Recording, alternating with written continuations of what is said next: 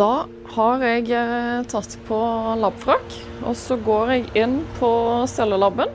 Gunveig Rødeland er forsker. En sånn typisk en med hvit labfrakk. Så må jeg ta på meg eh, hansker, sånn at jeg ikke tar og forurenser eh, cellene på noen måte. Jeg skal ta oss og se på de nå. Skal vi se, Nå tar vi de ut her.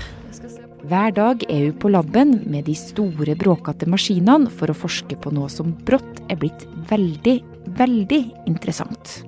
Også for de av oss som ikke har peiling på molekylærbiologi. De ser fine ut. Eh, så det jeg skal gjøre nå, er at nå skal jeg ta og blande sammen forskjellige konsentrasjoner av eh, antistoffer.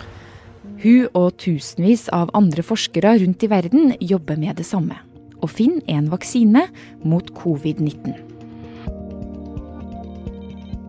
Du hører på Forklart fra Aftenposten. Jeg heter Marit Eriksdatter Gjelland, og i dag er det mandag 10. august. På hovedlaben eh, så har vi egentlig Det ser ut som vanlige kjøkkenbenker med overskap, eh, men hvor vi har i stedet for eh, kjøkkenredskaper så har vi en eh, rekke med flasker og rør og pipetter og sentrifuger og vel, ting som gjør at du skjønner det er en lab. Det er litt færre glasskolber enn det du ser på TV, men eh, ellers så er det ganske mange interessante ting. Det er på labber som det her at det skjer. At forskere som Gunnveig jakter på en vaksine som gjør at kroppen kan bekjempe viruset SARS-CoV-2 og ikke få sykdommen covid-19. Og når det kommer til vaksiner, så fungerer de sånn at du gir kroppen en mindre farlig type av et virus, et dødt virus eller deler av et virus. Og så gir du dette som vaksine, og så får du stimulert en respons. Denne responsen er at kroppen selv slåss mot dette viruset, og lager et forsvar til når kroppen møter på det neste gang. Ja, du setter i gang immunsystemet eh, på samme måte eh, som man ville gjort med naturlig infeksjon, bare mye tryggere. Og så er det hovedsakelig to måter immunsystemet bekjemper viruset på. Og det er med antistoffer og T-celler. Antistoffer er eh, noen proteiner eh, som kan ta og legge seg rundt eh, et virus eh, og blokkere de delene av viruset som kan binde seg til cellene dine. Får du huske hvordan koronaviruset ser ut? Det har jo sånne pigger rundt hele, og antistoffer legger seg altså som et teppe teppe rundt viruset og sørge for at det ikke får brukt de her piggene til å komme seg inn i cella. Eh, T-celler fungerer litt annerledes. Eh, fordi T-celler det de gjør, er at de eh, kan gjenkjenne celler i kroppen din som allerede har blitt infisert med virus. Og så kan de da ta og drepe de cellene som er infiserte, og på den måten rydde opp virusinfeksjonen. Og det er hovedsakelig de to reaksjonene man helst vil at vaksinen skaper.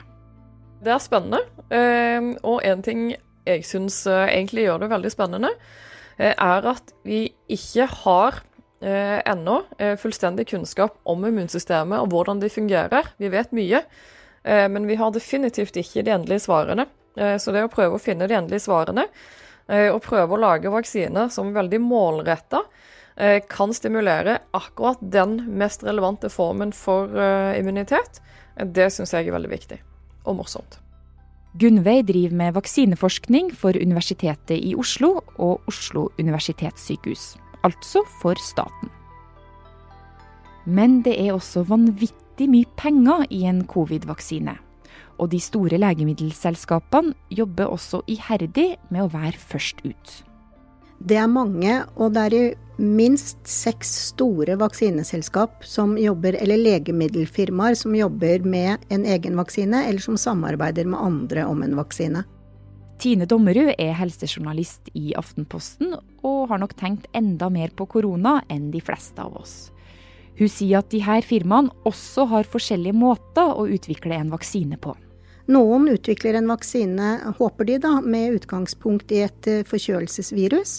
Mens andre tar utgangspunkt i proteiner eller DNA og prøver å utvikle en vaksine ut ifra dette. Og alle de her er på forskjellige stadier i arbeidet. Men når kommer det en vaksine, og hvem får den først?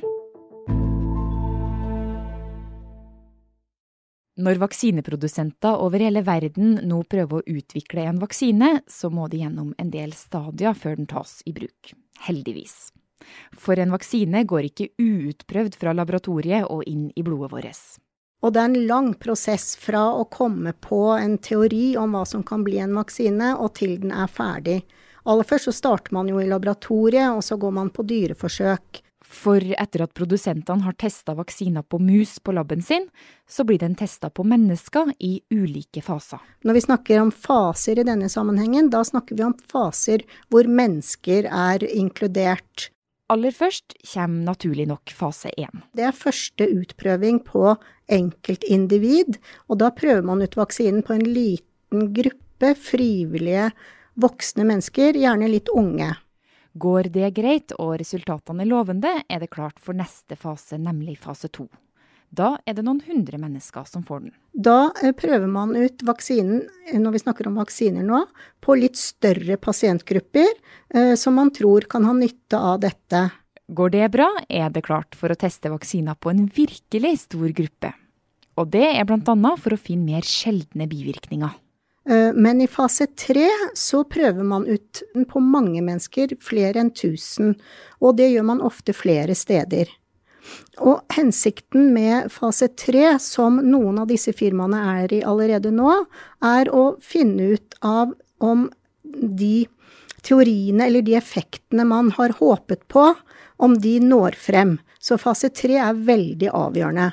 Fase fire den er man ikke kommet i noen måte når det gjelder eh, vaksine mot covid-19, fordi da prøver man ut på veldig mange, eller det er da veldig mange av oss har fått vaksinen, og så kan man begynne å se på om det er bivirkninger eller andre virkninger når veldig, veldig mange bruker den.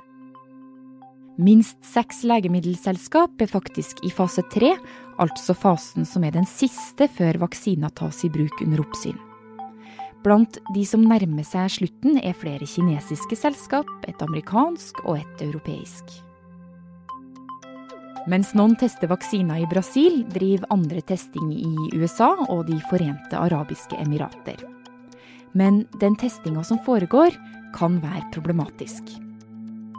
Det finnes også en måte å teste ut vaksine på som, hvor man tar ca. 100 eller flere mennesker som frivillig velger å bruke vaksinen, ta i bruk vaksinen.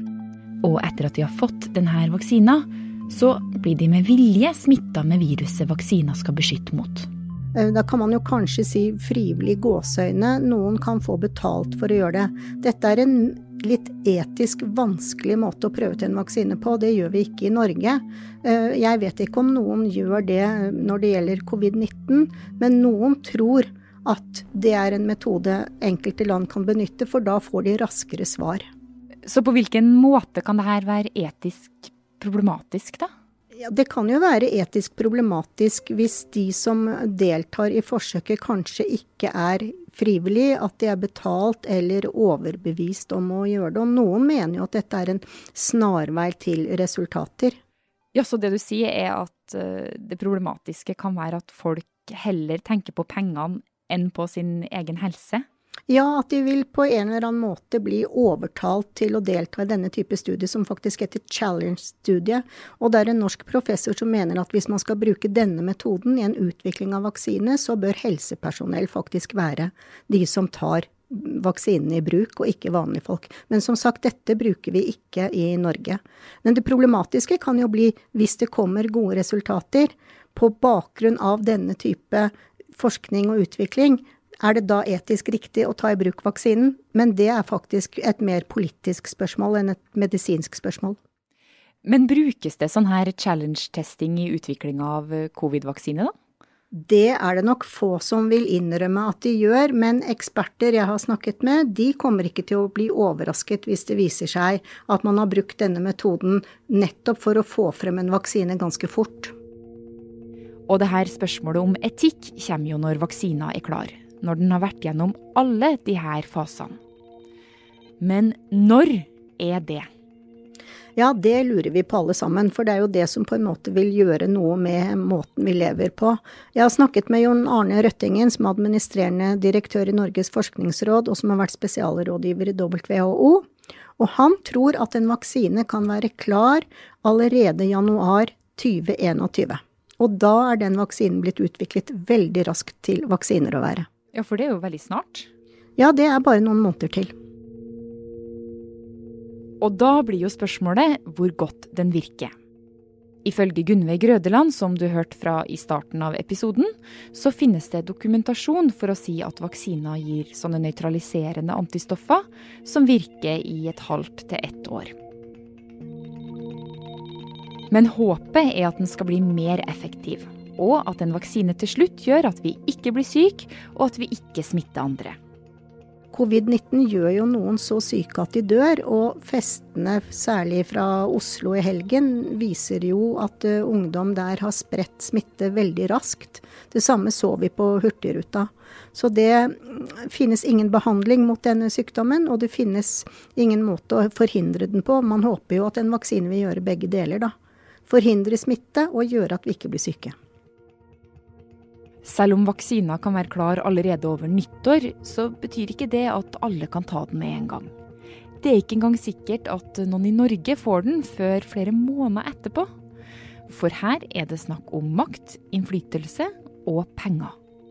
Det er jo grunn til å tro at de store og rike landene som allerede har gjort avtaler med flere legemiddelprodusenter og vaksineprodusenter, at de har sikret seg denne vaksinen så snart den er klar. F.eks. skal USA ha betalt et firma 1,8 milliarder dollar, altså over 16 milliarder norske kroner, for å være først i køa. Så for Norge så hjelper det å ha store venner. Når vi i Norge får den er veldig usikkert, men det er grunn til å tro at EU er med i forhandlinger om denne vaksinen nå, og da vil jeg jo tro at Norge henger seg på disse forhandlingene. Men for å referere til Røttingen igjen, han tror ikke at Norge får den vaksinen i januar, men kanskje i løpet av det første halvåret neste år. Så eh, når vi eventuelt får en vaksine til Norge, er det sånn at alle vil kunne få den med en gang, eller eh, hvem er det som vil få den? Problemet for hele verden her er at det er snakk om så mange milliarder doser med vaksine, og det vil være vanskelig å utvikle vaksinen fordi det krever helt spesielle laboratorier. Derfor så tror jeg nok at også i Norge vil det bare være noen grupper som får vaksinen i starten. Og da kan jeg jo tenke meg at det er helsepersonell som er helt avhengig av å ta vare på oss hvis vi blir syke, og at det er de som er i risikogruppen for å bli veldig alvorlig syke og dø. Jeg vil jo tro at de blir prioritert først. Tine, når det er så mye penger i å være først ut med en vaksine, så er det jo lett å forestille seg at noen kanskje vil ta noen snarveier, da. Altså, hvor, hvor trygg vil den være? For at et land som Norge og EU og USA skal godkjenne en vaksine, så må myndighetene ha tilgang til forskningen, fulle data og resultatene på forskningen. Man kan jo aldri i medisinen heller være 100% sikker på noe.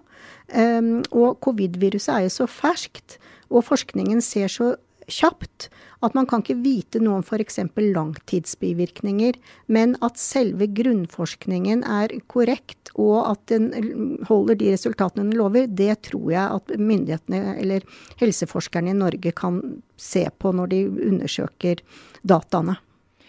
Når du sier nå at man kanskje man vil, man vil ha god forskning, men langtidsbivirkninger, det vet man kanskje ikke like masse om. Altså, er, er, vi sikre på at alle sammen vil ta denne vaksina hvis den, hvis den kommer på markedet?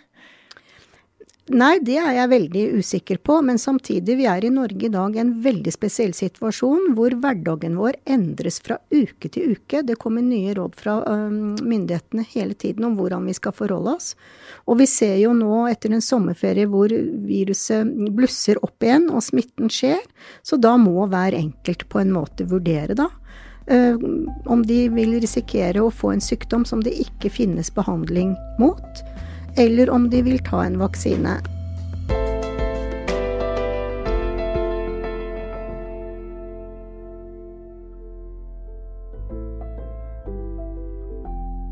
Forklart lages av Caroline Fossland, Anne Lindholm, Andreas Bakke Foss, Fride Næss Nonstad og meg, Marit Eriksdatter Gjelland.